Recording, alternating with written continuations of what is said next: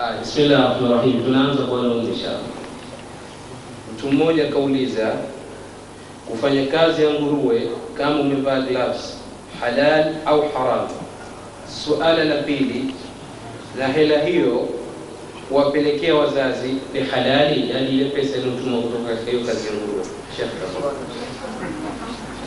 Alhamdulillah wassalatu wassalamu ala ashrafil anbiya wal mursalin nabiyina Muhammad wa ala alihi washabihi ajma'in amma ba'd.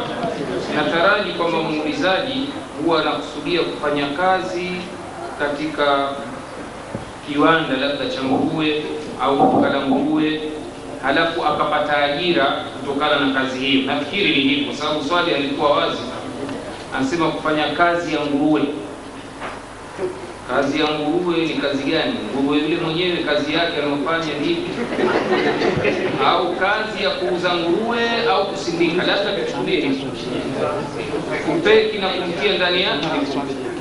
Taib, eh, swali hili kwa hakika ni jepesi jawabu lake kwamba nguruwe hakuna katika mambo ambayo alhamdulillahi hayana utata baina ya Waislamu ni uharamu wa nguruwe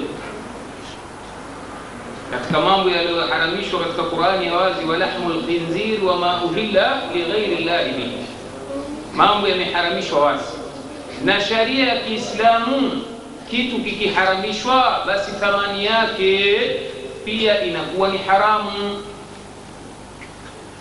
Kumuuza nguruwe ukachukua thamani ukafaidika nayo, au kumhudumia nguruwe ukapata thamani kwa nini? Kwa sababu al-aslu nguruwe atakiwa ikiwezekana uliwe. Ndiyo kazi mojawapo atakayoifanya Nabii Isa atakaporudi, itakuwa kuvunja misalaba na kuwa maji nguruwe, kwa sababu ni kitu kwa sharia ya Kiislamu hakina thamani. Ndio maana ukienda zizi la nguruwe ukaiba nguruwe ukati mkono, kwa sheria ya Kiislamu usiwale ukiwala umefanya haramu, lakini mfano ukaiba ukienda ukachoma moto, hata ukikamatwa tena wapongezwa. Kwa hiyo thamani itakayopatikana ni maksabu ya haramu, ni chumo la haramu. Wewe ukila utakuwa umekula haramu, ukimtumia mtu umemtumia haramu, na Uislamu umeweka mwongozo kwa ujumla juu ya watu washirikiane kwa mema na washirikiane katika kuondoa maovu. Mwenyezi Mungu anasema wataawanu ala lbiri wattaqwa wala taawanu ala lithmi waludwan, shikamaneni au shirikianeni katika e, wema na uchamungu na wala msishirikiane katika dhambi na uadui. Kwa hiyo wewe ujue, ukiingia katika shughuli hii, iwe ni nguruwe, pombe au nini, ujue unashirikiana na dhambi na watu wenye kueneza maovu. Pombe yatakiwa kadri iwezekano imwagwe, itupiliwe mbali wewe wenda kusaidia. Ndio maana katika Uislamu anaingia e, kupata madhambi mwenye kuibeba hiyo pombe, mwenye kufanya kazi ya kuyafyagia. Waislamu wetu kwa hakika, na mtashangaa hapa, kuna watu ni madhehebu haya.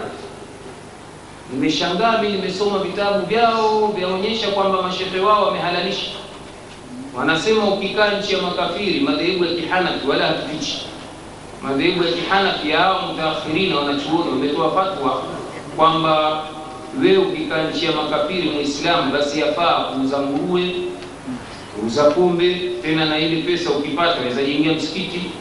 Wako wengine wana na mashehe anasema swali wauza pombe hapa, nimeambiwa sijaona mimi, lakini nimeambiwa eti madhehebu. Hakuna madhehebu haya, madhehebu yetu si ya Bwana Mtume sallallahu alaihi wasallam. Mtume amekataza mambo haya kwa uwazi kabisa. Kwa hiyo haifai kwa ujumla. Kwa hiyo kama ikiwa umepata seuze kuwapelekea wazazi wako, jamaa yako, wewe mwenyewe unakula haramu. Ndio maana utakuta mtu namna hii dua yake haikubaliwi.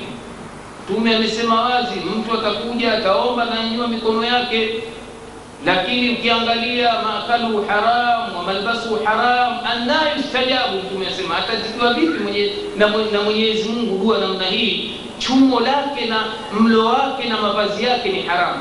Ndio siku zote watu wanyanyua mikono, naona hawaitikiwi.